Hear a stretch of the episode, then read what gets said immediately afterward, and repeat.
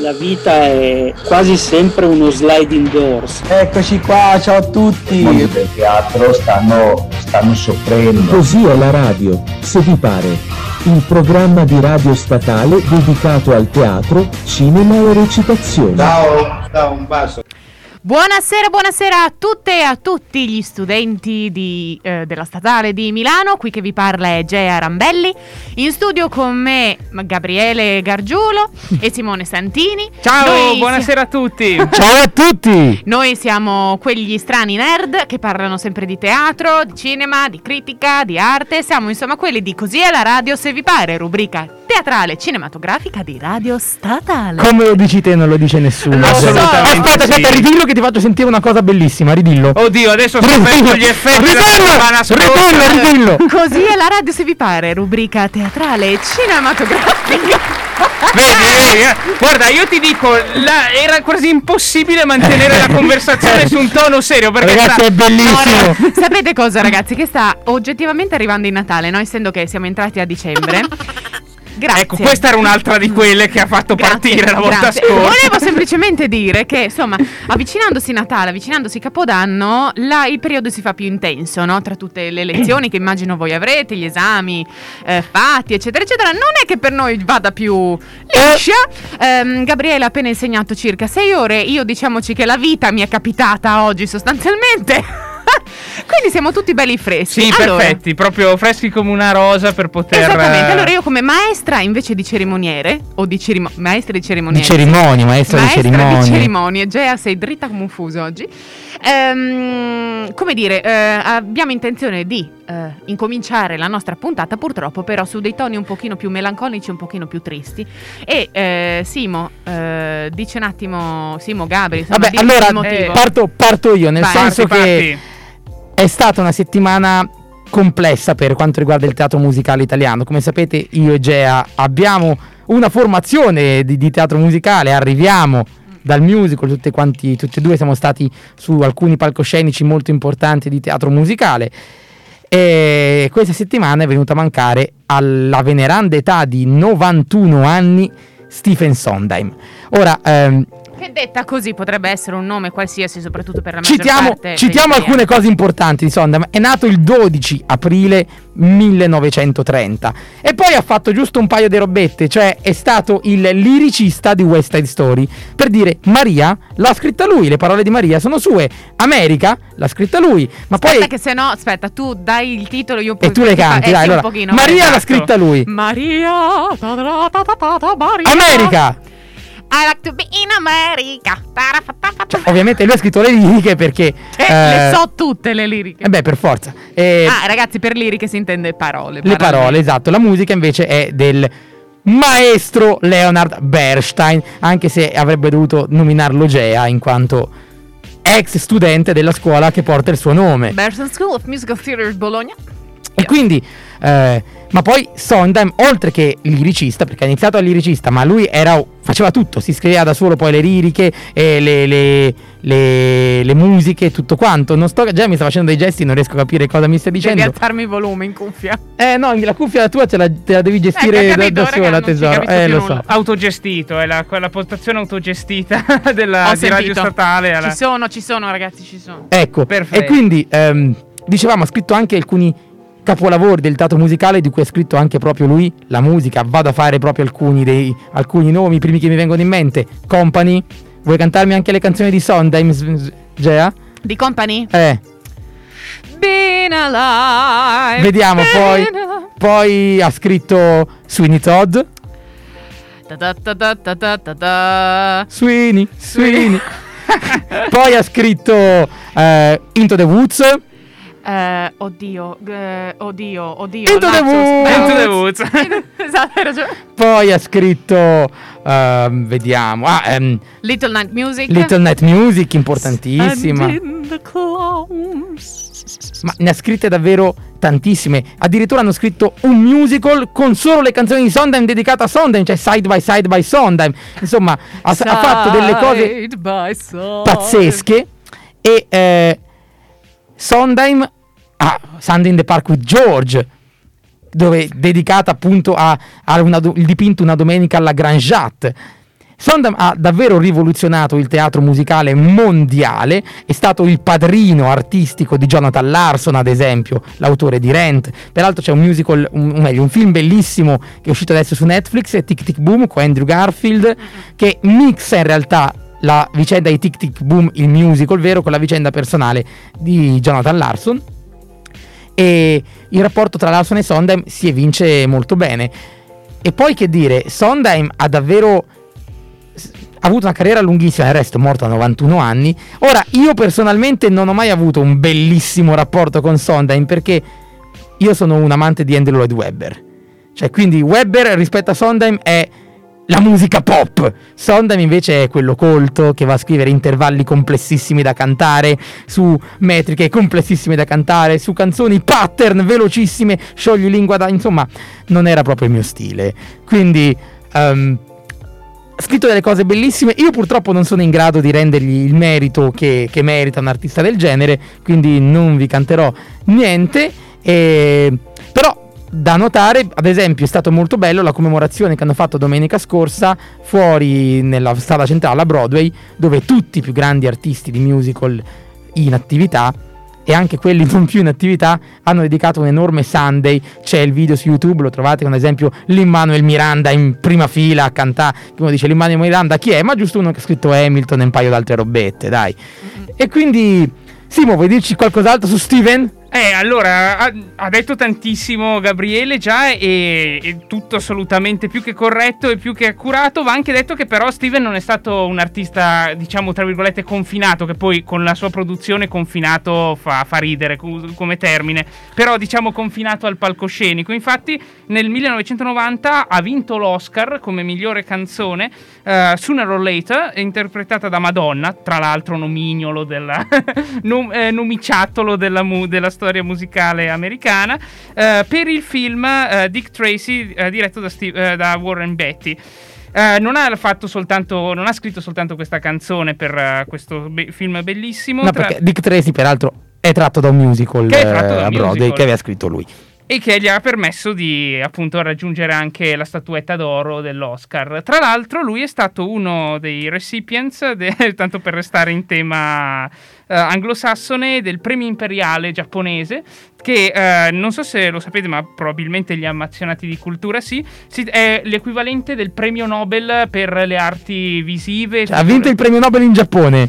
Diciamo che non è proprio se il premio Nobel è associato alla figura di Alfred Nobel, questo premio, il premio imperiale giapponese, che appunto viene destinato a chi nel mondo ha portato un importante contributo alle arti visive, performing e figurative, è dedicato al principe Takamatsu, Takamatsu, esatto, che è stato un importantissimo membro della famiglia reale, un grandissimo patrono delle arti, ma anche della Croce Rossa, di molte opere benefiche. Tra l'altro la fondazione Tofu, che sembra far ridere, in realtà è stata una delle più importanti fondazioni per i malati di lebbra. Quindi un grande filantropo che ha messo, diciamo, a beneficio delle arti, formando questo premio, che tra l'altro ha un cospicuo considerato. Cioè, si vincono pure soldi. Bene. Sì, vincono. A me non me l'hanno mai dato. Vedrai che poi non. Sondheim poi aveva soprattutto bisogno di soldi, perché non partiva da una situazione proprio. Diciamo che il premio è costituente in 15 milioni di yen, quindi non tantissimo, però 115.000 euro buoni al cambio attuale. Vabbè, insomma, non sono da buttare via. Non sono da buttare via. Ecco, se me lo dessero, io direi, come si dice da me in Romagna, non sbatevi niente. Neanche il principe Takamatsu e il suo premio, insomma. Io direi un applauso per il principe Takamatsu. E te pareva se non stirava fuori la comunque, cioè, noi abbiamo la capacità di trasformare le cose anche più serie in delle cavolate, per non dire un'altra parola. Come voleva, sì, dai, sono anche. Scusate, c'è scritto trombetta scema, che potevano schiacciare sto pulsante. Ovviamente. Vabbè, giustamente. Però dai, sono anche le 18:20 di sera. Va bene, stiamo qui a parlare di teatro. Una girata ce la possiamo anche fare. Non mettere la No. Ok, grazie a Dio. Vorrei provare a schiacciare tutti questi altri pulsanti che sono, però qui, ecco, quello dopo, un'altra volta. Abbiamo tante puntate, possiamo. E quindi, come dire, che altro da poter aggiungere eventualmente su Stephen Sondheim? Potete trovare qualsiasi tipo di informazione, contenuto sui vari siti. Peraltro anche... c'è stata la Stephen Sondheim Week questa settimana, quindi in omaggio a Sondheim grandissime, ad esempio televisioni, canali YouTube, podcast, hanno sempre... Infatti, messo... volevo parlare di YouTube, basta scrivere semplicemente Sondheim o Stephen Sondheim, esce fuori la qualunque.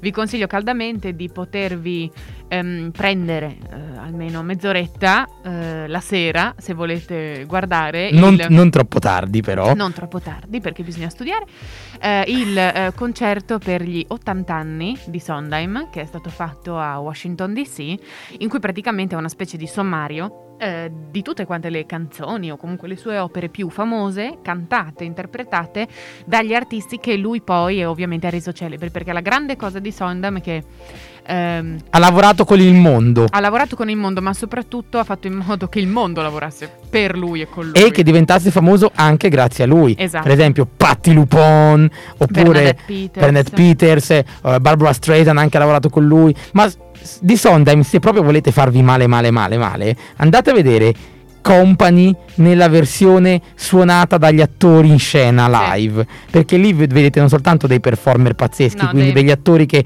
cantano da Dio, recitano da Dio, ballano da Dio, ma suonano pure da Dio, tutto questo mentre fanno tutte le altre cose. E quindi ecco poi Company non è proprio la partitura più semplice del mondo. E quello appunto anche che volevo aggiungere, che noterete come c'è un filo conduttore, diciamoci, in tutto quanto il lavoro di Sondheim. Sono sicuramente canzoni, brani non molto orecchiabili, ma lui ha sempre affermato che non scriveva pezzi da poter essere cantati facilmente, scriveva pezzi per attori che potevano cantare, che c'è una grandissima differenza. Quindi però per attori che potevano cantare, ma che hanno una tecnica pazzesca, perché va sicuro che alcuni brani sono allucinanti. Cioè, perché? Perché lui spesso e volentieri preferiva quasi che tu parlassi piuttosto che cantassi, per rendere ancora di più il significato del brano. Di Sondheim infatti si ricordano tantissimo le parole, le liriche, non a caso è... stato vincitore di un Pulitzer per Sunday in the Park with George. E un altro filo conduttore che potrete notare è il suo questa sua passione smodata per le protagoniste femminili. Lui era rinomatamente omosessuale, ma per un rapporto abbastanza difficoltoso che aveva avuto con la madre sin da piccolino, ha sempre messo in scena dei personaggi femminili molto forti, molto travagliati, tormentati, quasi aggressivi alle volte, tant'è che i brani più famosi di Sondheim sono quasi tutti per donne, quasi tutti mezzi soprani, si intende ovviamente. Ha fatto dei brani romantici strappacuore. Little Night Music è un piccolo capolavoro. C'è in tal senso. C'è una canzone che si chiama Losing My Mind da Follies. Potete trovare la versione recentissima con protagonista Imelda Staunton del National Theatre Live. Ma è una cosa... Per chi se lo chiede, Imelda Staunton, sì, è quella di Harry Potter. Esatto, Imelda Staunton che ha fatto anche Gypsy, insomma, sempre di Sondheim. Ragazzi, peraltro Sondheim anche ha cambiato addirittura alcuni suoi testi per farli diventare femminili, sì. Ad esempio all'ultimo Company, dove il protagonista da Bobby è diventato una donna. Tant'è che l'ultima performance teatrale a cui lui ha assistito, non a caso è stata appunto questa qui di Company, non a caso la sua, cioè avvenuta la prima, una cosa come meno di un mese fa. E la cosa, poi mi sono documentata, assurda, che lui che viveva in Connecticut, ogni tot andava a New York per vedersi anche gli spettacoli di Broadway, ma non solo di Broadway ufficiale, off-Broadway, anche off-Broadway, sempre per tenersi aggiornato, sempre ma anche perché lui ha sempre avuto questo rapporto con i giovani, con le nuove leve. Assurdo. Ha sempre cercato di aiutarli, di farli entrare nel mondo dello spettacolo, quindi... E uno dei suoi più grandi obiettivi ovviamente raggiunti era ha sempre detto quello di aver reso proud, cioè orgoglioso, il suo mentore, il suo maestro di infanzia, ovvero Oscar Hammerstein. Oscar Hammerstein è uno dei... Perché erano praticamente vicini di casa. Esatto. Sulla Timpanelli, la vecchissima via di Broadway. Immaginatevi Broadway negli anni 30, 30, New York negli anni 30, dove c'era questa enorme via dove c'erano ancora i negozi di dischi in vinile, perché quella era la Timpanelle, le case produttrici stavano tutte lì con i negozi in vinili, e c'era George Gershwin col suo negozietto, Oscar Hammerstein II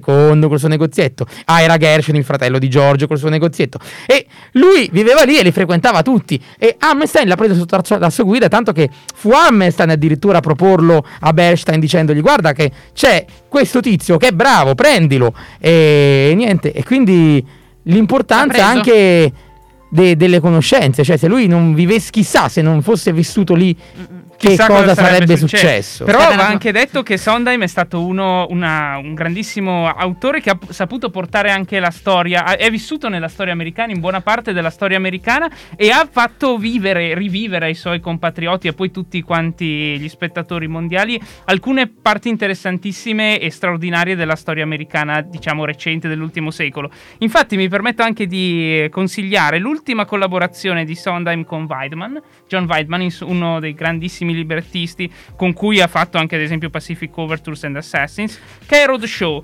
In realtà magari lo trovate, un musical che potete trovare anche come Gold, Bounce and Wise Man, una musical la cui gestazione è durata più di 10 anni, dal 99 al 2011, e che racconta la storia dei fratelli Edison e Wilson Meisner. È una storia straordinaria che parte dalla corsa all'oro in Alaska, quindi vabbè, Zanna Bianca sta nello Yukon, però avete capito più o meno l'atmosfera, e finisce nel boom edilizio in Florida. Quindi anche lì passiamo da Zanna Bianca, direi, ha raccontato praticamente una storia lunga quanto la sua vita. Praticamente sì. Poi i fratelli Meisner in realtà diciamo finiscono la loro vita nel 1933, quando forse lui la inizia, diciamo, dal punto di vista. Sì, lui nasce nel 1930. Quindi comunque è straordinaria, anche al di là dell'opera ultima che fa sempre un certo effetto. Tra l'altro un'opera che non ebbe poi tantissimo successo. No, diciamo anche che Sondheim purtroppo al botteghino non ha mai sbancato. Infatti non ha mai Sondheim, il massimo che ha fatto magari sono state qualcosa come 6.000 repliche di fila, che non sono poche, però se si va a pensare qualcosa come Miserabili, che durano da 30 anni. Sì, per i numeri italiani sono una cosa allucinante, per i numeri. Però considerato che il mercato dell'intrattenimento in America è il terzo mercato a livello di produzione proprio di capitale, di introiti, insomma, e soprattutto che il mercato dei musical in America, ma ormai quasi anche in Italia, è il primo mercato a livello teatrale. A livello di fatturato, sì. A livello di fatturato e anche di numero di spettatori che vanno a vederli. Cioè in America c'è il musical, un po' di prosa, un po' di lirica e di balletto, ma poi per il resto c'è musical, cioè... Sì, assolutamente, forse le vette, a parte Death of a Salesman, ma mi sa che le vette più alte del teatro americano comunque sono state... È stato uno dei compositori a essere stato premiato più in assoluto, ma anche quello che ha fatto più flop nella storia. Vero. Cioè, vero. Una cosa come un musical praticamente sconosciuto e più, che si chiama Anyone Can Whistle, è stato in scena per 6 giorni, non 6 mesi, erano giorni. Le 6 preview, perché preview, non ha mai debuttato. Vabbè, Nemo profeta in patria, dai. Però c'è da dire che aspetta, però spieghiamo cosa sono le preview. Vai. Io sono delle recite che si per recite intendo repliche, che si fanno a teatro prima del debutto ufficiale, sempre aperte al pubblico, ma è come se fossero delle specie di prove generali per vedere innanzitutto come il pubblico recepisce questa opera prima, se ancora si possono fare dei cambiamenti, anche perché nel momento in cui debutti ufficialmente con la premiere ormai lo spettacolo è fisso. Infatti ormai se... E quindi appunto ha fatto questi 6 preview e poi lo spettacolo è stato cassato. È un po' come dire quante visualizzazioni fa il trailer su YouTube, così vediamo se poi va in quanti cinema mandiamo là effettivamente quindi il film. Sì, esatto. Ha fatto dei grandissimi flop, peraltro le canzoni di Anyone Can Whistle sono molto belle secondo me. Cioè è uno dei musical a livello di canzoni molto molto belli, ma... Rimaniamo sempre a tema musical. Oggi infatti ci spostiamo da Broadway, da Stephen Sondheim. Cambio argomento. Arriviamo al musical italiano. No, vai con una musica qualsiasi. Cambio argomento. Non so se c'ho questa, non so che cosa sia. Prova. Ho paura. Prova, si chiama La domanda di Nina. La domanda di Nina. Bellissimo. Va bene. È carino, dai. Poteva andare peggio. Bellissimo. Allora ragazzi, oggi cambio argomento. Perché perché diciamo abbiamo avuto la possibilità di intervistare direttamente dal Teatro Brancaccio di Roma. Cioè non ci siamo andati noi a Roma, a Roma ci stava lui, noi stiamo a Milano. L'abbiamo intervistato 2 giorni fa in differita, perché dentro il Brancaccio dovete sapere che non prende niente, perché ci sta i muri spessi quanto il nostro studio di Radio Statale, tutti dei cemento armato, non si prende niente. E niente, da Roma abbiamo intervistato Maurizio Colombi, che è un regista e attore teatrale milanese che era a Roma per fare l'allestimento di Aladdin il musical geniale, che debutta oggi, peraltro. Infatti. Oggi debuttano le preview di Aladdin il musical geniale, e quindi abbiamo intervistato Maurizio Colombi, che peraltro devo fare una piccola premessa. Io sono un po' coinvolto, nel senso che ho avuto la possibilità di lavorare 10 anni fa, ormai eravamo di questi tempi, 10 anni fa. Immaginatevi un Gabri appena uscito dall'accademia, piccolo, a 19 anni, piccolo Gabri, a 19 anni uscivo dall'accademia, iniziavo a lavorare perché Maurizio Colombi aveva visto qualcosa in me. Facevo il musical Heidi, ero Peter, il pastorello. Vabbè, è un bel ruolo. No, molto bello, molto bello. E iniziavo appunto le prove nel dicembre del 2011, abbiamo debuttato poi 2012, poi se vogliamo ci facciamo una puntata a parte perché vi devo raccontare la mia condivisione del camerino con una capra al Teatro Nuovo. Dai, ti facciamo una bella intervista una di queste volte. Esatto, per raccontare di quando condiviso il camerino con la capra. E niente, quindi Peter, in effetti, abbiamo avuto modo di intervistare Maurizio Colombi, che peraltro uno dice, ma sta a fare una regia a Roma. Ecco, tra 2 giorni sarà a Milano al Teatro Nuovo con Caveman. Quindi segnatevi la data, 4 dicembre, Milano, Teatro Nuovo, una replica così, random. Caveman, uno spettacolo che lui porta in scena da tantissimo tempo, poi ce ne parlerà. È sempre bello sul rapporto uomo-donna, lo aggiorno ogni volta rispetto a come evolve la situazione. In questo momento è una situazione molto complessa, il rapporto uomo-donna. E niente, quindi la premessa di tutto questo è che noi l'abbiamo intervistato mentre lui era appunto al Brancaccio a fare Aladdin il musical geniale. Infatti la prima domanda inizia subito così, debotto, con Gea che gli parte e gli chiede, vabbè, ma quindi sto Aladdin come va? In realtà noi non l'abbiamo intervistato così debotto, cioè noi abbiamo, ma lo sapete che io sono sempre ghiaccio. No, noi abbiamo chiacchierato un pochino prima. Abbiamo chiacchierato prima e quindi poi abbiamo chiacchierato, poi dopo ci siamo messi a parlare di altro e poi Gea ha iniziato, ok, ma quindi Aladdin. E quindi ora sentirete questa intervista appunto a Maurizio Colombi. E niente, ora sentirete Gabri e Gea del passato di 2 giorni fa che intervistano Maurizio Colombi. Ragazzi, tipo Ritorno al futuro. Ragazzi, ecco, per intenderci, Maurizio Colombi, forse è un titolo che avete spesso visto qua a Milano, ha portato in scena Peter Pan, ha portato in scena Pinocchio Reloaded, Rapunzel il musical, La regina di ghiaccio, ha portato in scena ormai 8 anni fa il primo We Will Rock You in Italia. È stato il regista del primo We Will Rock You in Italia. È sicuramente una persona che forse non avete mai visto, forse sul palco, perché sul palco si vede poco, regia. Lui fa poco, però, ad esempio, però diciamo che lui è sempre quello dietro il palco, diciamo, come sì, lui fa tante cose, ha diretto tantissimi parchi divertimento, insomma tantissime cose, e adesso ascoltiamo la sua intervista. Buon ascolto. Quindi come stanno andando queste prove di Aladdin? Guarda, noi in realtà abbiamo debuttato a Fabriano, dove abbiamo fatto le prove per una settimana e un riallestimento. Noi eravamo già andati in scena con Aladdin. In realtà questo spettacolo è molto complesso, molto complicato, è grosso, sembra un colossal, non so se l'avete visto voi, è un colossal degno di Broadway, nel senso come allestimento. E quest'anno tenuto abbiamo cambiato un sacco di cose, a parte il cast che abbiamo inserito, è cambiato Aladdin, è cambiato il genio dell'anello, è cambiata l'amica di Aisha, Jasmine. Cioè ci sono dei cambiamenti importanti nel cast, e poi abbiamo inserito delle scene nuove, la grotta di Aladdin l'abbiamo cambiata, il volo è totalmente nuovo con questa tecnologia più moderna, cioè anziché semplificarci la vita ce la siamo complicata. Infatti a Fabriano abbiamo fatto lo spettacolo, il pubblico bellissimo, è piaciuto eccetera, però abbiamo fatto metà spettacolo e adesso a Brancaccio abbiamo difficoltà per riuscire a ripartire per il 9 di dicembre. E tu nel senso di difficoltà tecniche, perché io difficoltà tecniche, soprattutto non ha un grande spazio dietro, insomma, è piccolino, infatti, quindi difficoltà tecniche. E poi in più Gabriele mi conosce come performer, come radiofonico, sa che io, essendo un'opera originale riscritta da me totalmente, io continuo a cambiarla ogni giorno, anch'io ci metto del mio, per cui siamo un po' in macello, ci vorrebbe un mese di tempo, dai, almeno ancora per preparare uno spettacolo come questo complicato. Cioè, in Italia noi facciamo tutti i cover che tutto sommato, non dico che sono facili, però sono un po' più facili di uno spettacolo originale dove parti da zero e lo metti in scena, ma devi provarlo, testarlo, rodarlo, no? In qualche modo. Invece gli spettacoli cover che arrivano in Italia in qualche modo arrivano già rodati, già preparati con dei paletti, e uno li mette in scena con più facilità.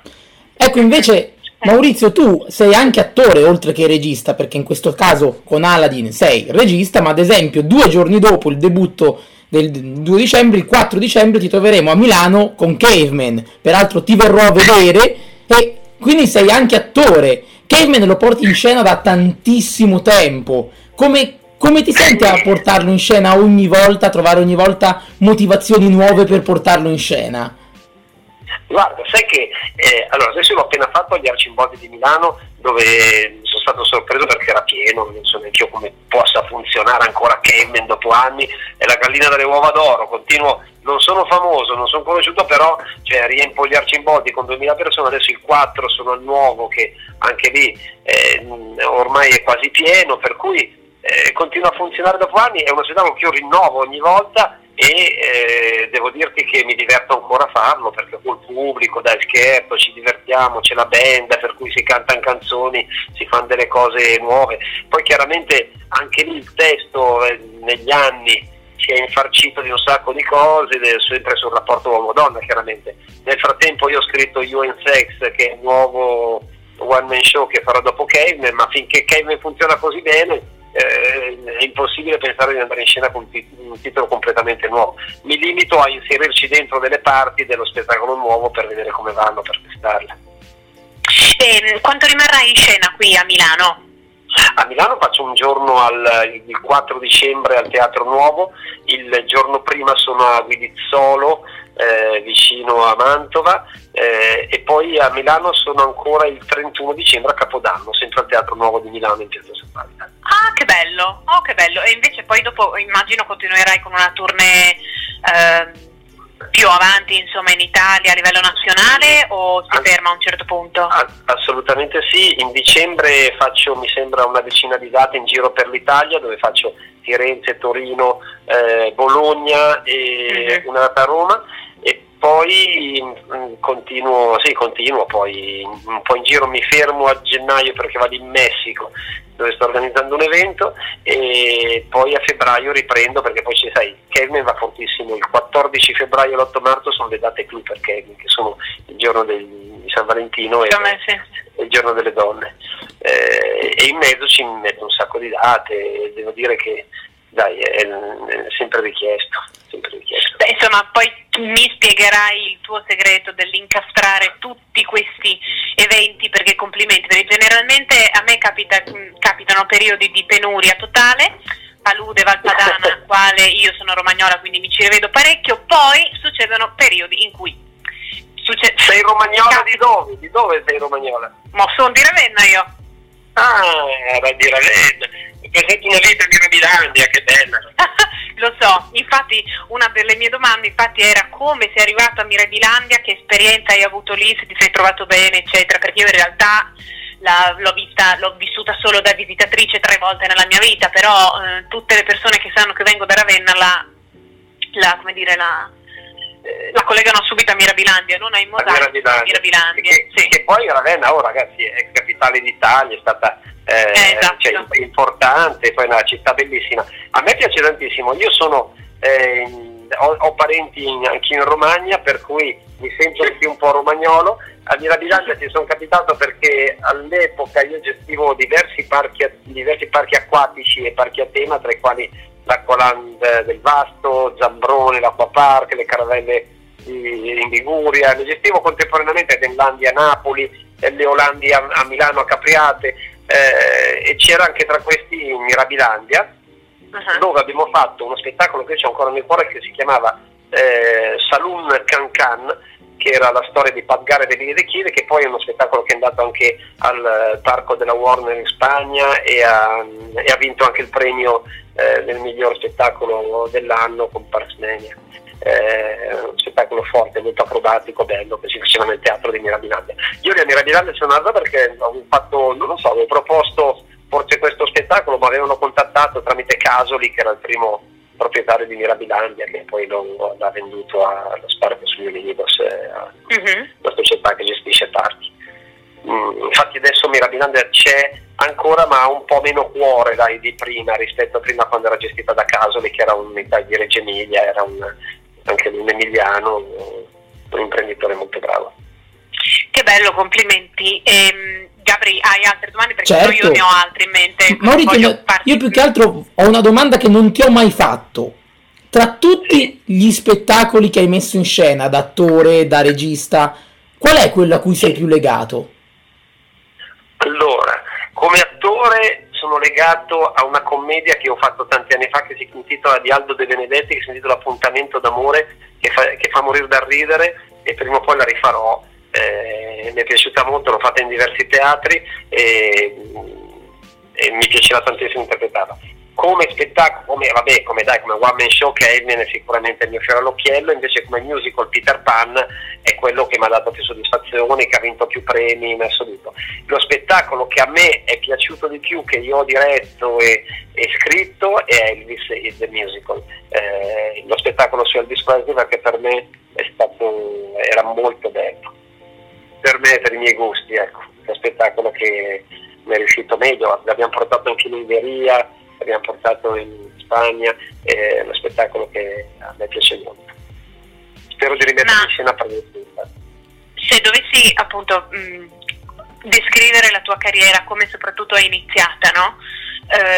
Da dove partiresti? Cioè, dove ti sei formato e poi come hai fatto ad ampliare la tua attività ad una così vasta gamma, perché sei attore, regista, produttore, autore, cioè, come si fa sostanzialmente?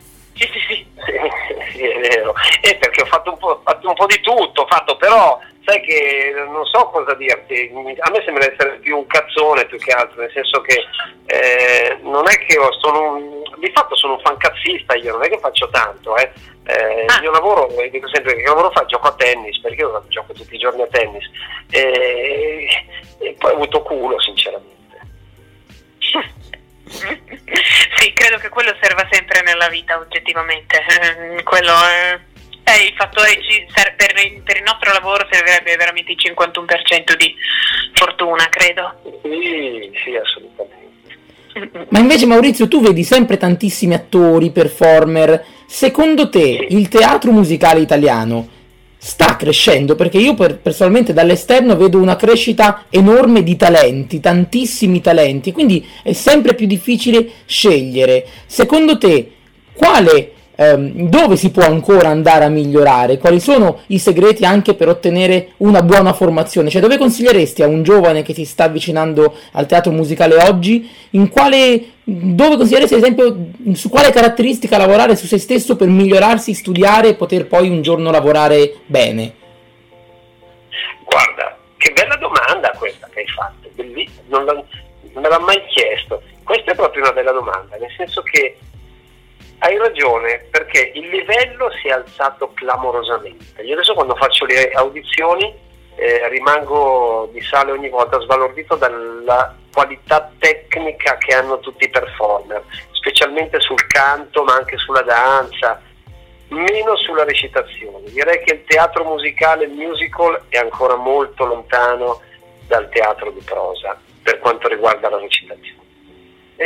Perché secondo me c'è una scuola che riguarda il teatro scarsa a livello di... Infatti le accademie tipo la Filodrammatici, il Piccolo di Milano, la Silvio D'Amico di Roma, lo Stabile di Genova, queste accademie qua hanno un altro profilo e prima formavano degli attori molto bravi, adesso un po' meno. Invece le scuole di musical, parlando delle accademie che ci sono in giro, ce ne sono un sacco, no? Si sono alzate di livello in modo pazzesco. Purtroppo c'è sempre meno personalità, rispetto alla quantità di qualità tecnica c'è meno personalità, sento gente bravissima tecnicamente, però poi per far uscire il carattere di un attore, una personalità che possa dare qualcosa di proprio al ruolo che gli viene assegnato così, quelli sono un po' meno, ecco, sono di meno. non, tu mi hai capito, credo, no? Sì, sì, sì, no. Io sono pienamente d'accordo con te. A un pubblico magari profano, non addetto ai lavori, però mi sembra così, insomma, che ci sia questa carenza di personalità e grande invece questa abbondanza di tecnica, che è anche un po' la critica che ci viene mossa spesso, cioè voi nel musical non sapete recitare, ok, cantate e ballate, però a livello attoriale siete finti. È un po' questa anche la critica che ci viene spesso mossa come attori, anche e soprattutto da chi ha studiato nelle accademie di recitazione pure blasonate. Sì, è vero, è esattamente così, anche perché guarda, in realtà poi se uno magari mi capita di trovare dei ragazzi bravi a fare, a ballare o a cantare così, però quando devono recitare hanno proprio delle impostazioni sbagliate, hanno proprio non so perché c'è una scuola, secondo me, che si cozza un pochino tra il teatro e il teatro musicale. Invece se il teatro classico, anche accademico, fosse abbinato a quello musicale in modo giusto, secondo me filerebbe tutto liscio. Sì, sì. Ma io credo che sia tutta quanto una questione di tradizione e di visione appunto delle due cose, perché appunto, come hai detto tu giustamente, sono due mondi totalmente separati, quelle di accademie di prosa e quelle di accademie di teatro musicale. Dovremmo riuscire negli anni, il prima possibile, a convincerci che fondamentalmente non che siano la stessa cosa, ma che siano sullo stesso livello.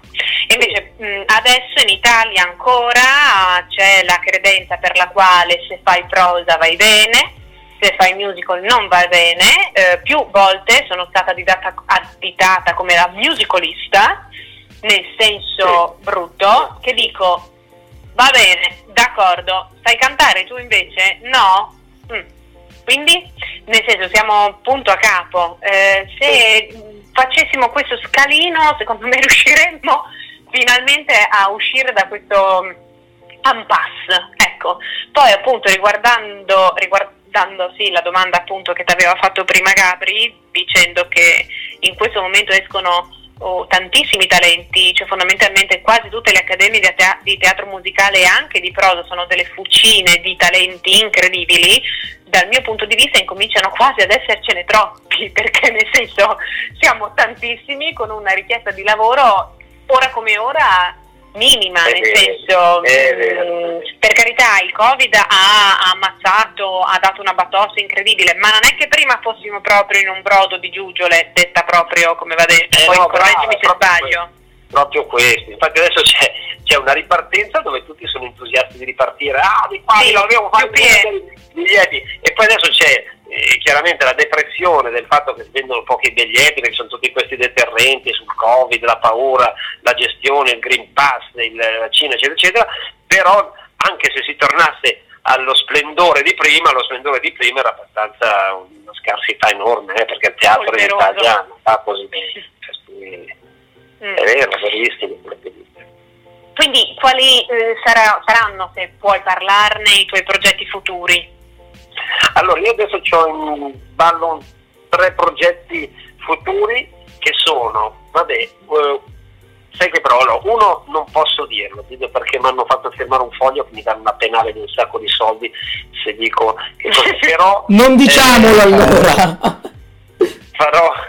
farò uno spettacolo musicale che debutterà all'estero e poi viene in Italia. Ecco, questo posso dirlo. Questo posso dirlo, ed sono molto contento di fare un progetto così, perché mi piace proprio, anche l'autore mi piace tantissimo. Io scrivo, diciamo, la parte letteraria, lui scrive la parte musicale.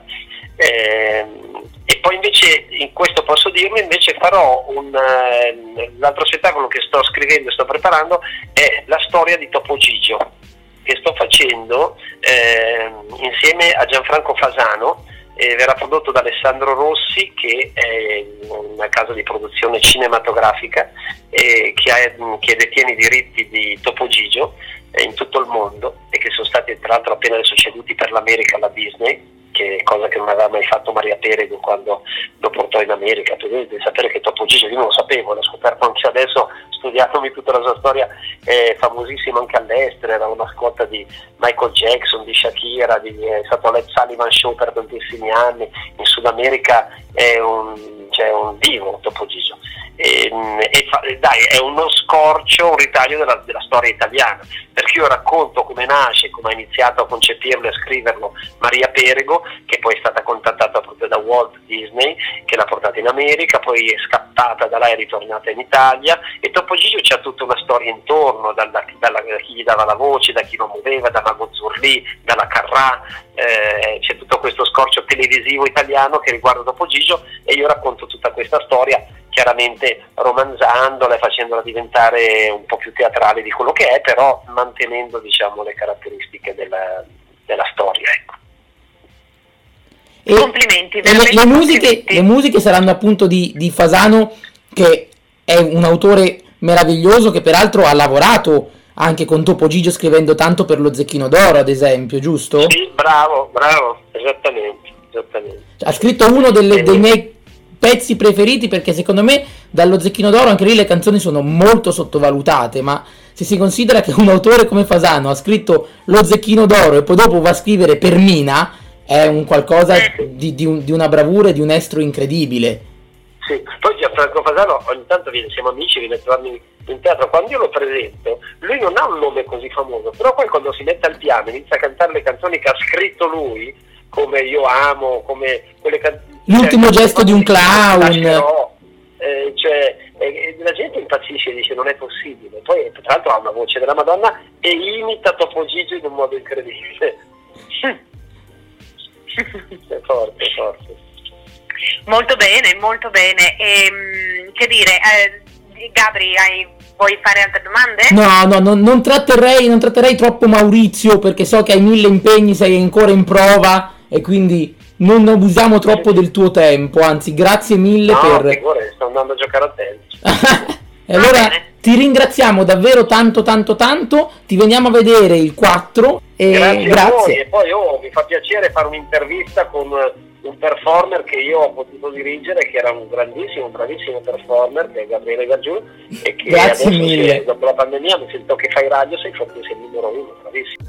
Ed eccoci di nuovo. Però qui dai, ci sei speso nei tuoi confronti. Sì. Dai, no, bene. Cavolo, un bel riconoscimento. Non è... Beh sì, ho fatto con lui appunto questo spettacolo che mi ha aperto le porte del mondo del musical. È stato molto divertente. Mi piace ancora, lo so ancora tutta a memoria, pensa un po'. E, peraltro spendo anche qualche parola perché avevo la regia di Maurizio Colombi, musiche di Giovanni Maria Lori, c'era il maestro di scena Antonio Torella, insomma un cast molto bello, con tante personalità, tra l'altro persone che adesso fanno tantissime cose in giro per il mondo, c'è chi ha aperto un teatro, chi è a Dubai da 5 anni, chi invece ha aperto un'agenzia di social media manager, insomma tante robe pazzesche. E niente, siamo in chiusura, quindi Gea. Allora ragazzi, che dire, noi tra 3 minuti dobbiamo sbaraccare qui lo studio perché we have to go. Come al solito facciamo appunto un po' di pubblicità ai nostri social. Una cosa molto importante ragazzi, noi andiamo sempre in diretta live su www.radiostatale.it ogni giovedì alle 18, ma... dal sabato generalmente noi carichiamo la puntata su Spotify. Esatto, link di Spotify che è basta scrivere Così alla radio se vi pare, ci trovate. Che è aperto pubblico a qualsiasi tipo di account, quindi mi raccomando, chiunque appunto ci stia ascoltando sparga la voce. Ci sono appunto anche i podcast come l'anno scorso. Ecco, infatti, perfetto, qua ci stava. Su Spotify, Cristo benedetto. No, ci dissociamo.